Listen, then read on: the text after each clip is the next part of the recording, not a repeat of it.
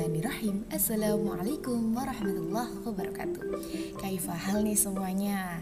Halo Udah lama ya nggak bikin podcast. Semoga kalian tetap pantengin podcast aku ya. Nah di sini aku mau nyeritain tentang masa lalu yang berhubungan dengan tempat. Thanks ya yang udah mau dengerin podcast aku. Tentang tempat episode 1 Hai, kalau ditanya tentang tempat, pasti aku akan menjawab tempat favoritku adalah sendiri. Mengapa? Karena di sana banyak hal yang aku tidak temui di tempat lain. Tentang bagaimana mereka memperlakukanku, bagaimana mereka bertoleransi dengan beda agama. Tempat kelahiranku banyak sekali yang belum pernah ke sana karena tempatnya amat sangat jauh. Cerita kecilku berawal dari sini sejak aku dilahirkan di muka bumi ini hingga sekarang. Karena pada dasarnya, jangan pernah kita membenci tempat. Tempat tidak salah, yang salah kenangan yang ada di dalamnya. Kenapa bisa ada kenangan manis dan pahit di setiap tempat yang pernah kita temui? Sejak kecil, orang tuaku selalu mengajakku ke tempat asing, yang bagiku ini sama sekali bukan desaku. Ya, aku pernah diajak oleh ibuku ke pedalaman yang amat pelosok karena ayahku bekerja di kota dan ibuku di tempat di pedalaman yang bernama Suatar. Jika kalian tidak tahu, maka lihat saja di Google. Dan kakakku bersama ayahku di kota. Ketika itu, desa ini sangatlah miris, seperti tidak ada kehidupan. Aku ikuti ibuku dengan penuh hati-hati. Dan di sana, aku menemukan banyak sekali teman yang lagi-lagi beda agama karena waktu aku kecil Papua masih minim sekali yang Islam walaupun tetap ada masjid.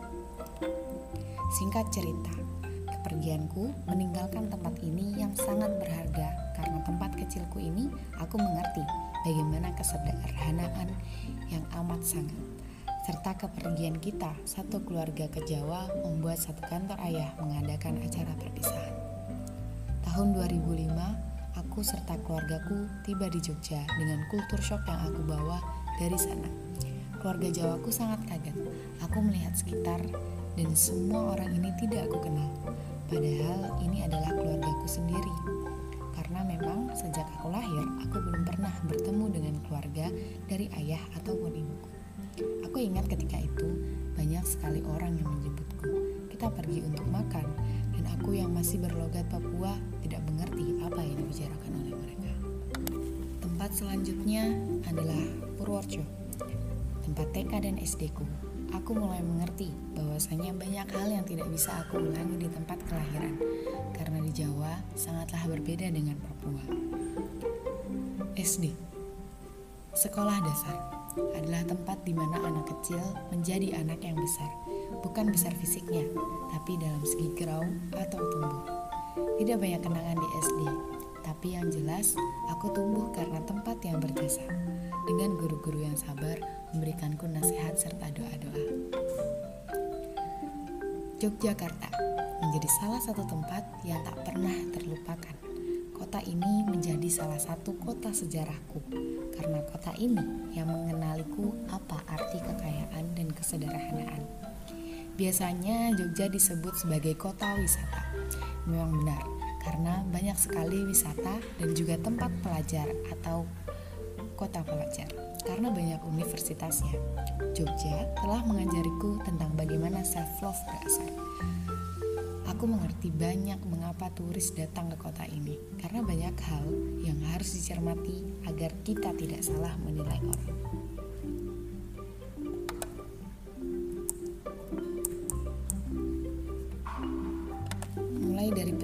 Saja.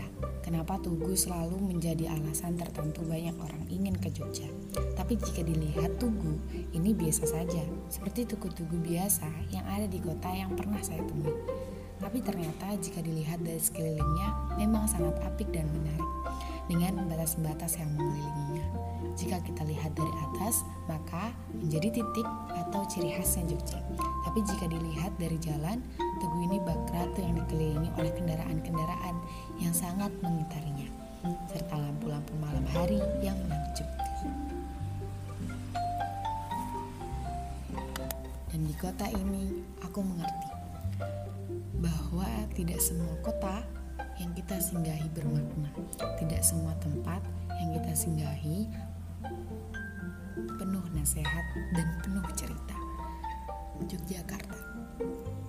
Gue pernah bilang sama ibuku, aku mau sekolah di mana aja, asal itu pilihan ibuku. Tapi sekarang Jogja yang mengubahku karena aku tinggal di Jogja dan bukan pilihan ibuku.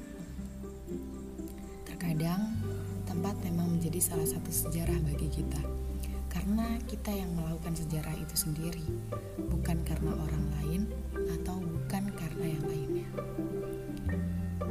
Bagiku, Jogja adalah suatu kota yang mengajariku tentang apa arti pertemanan sebenarnya.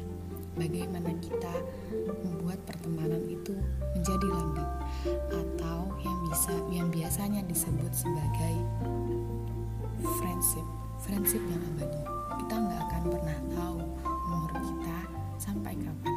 Kita nggak akan pernah tahu teman-teman kita hidup sampai kapan.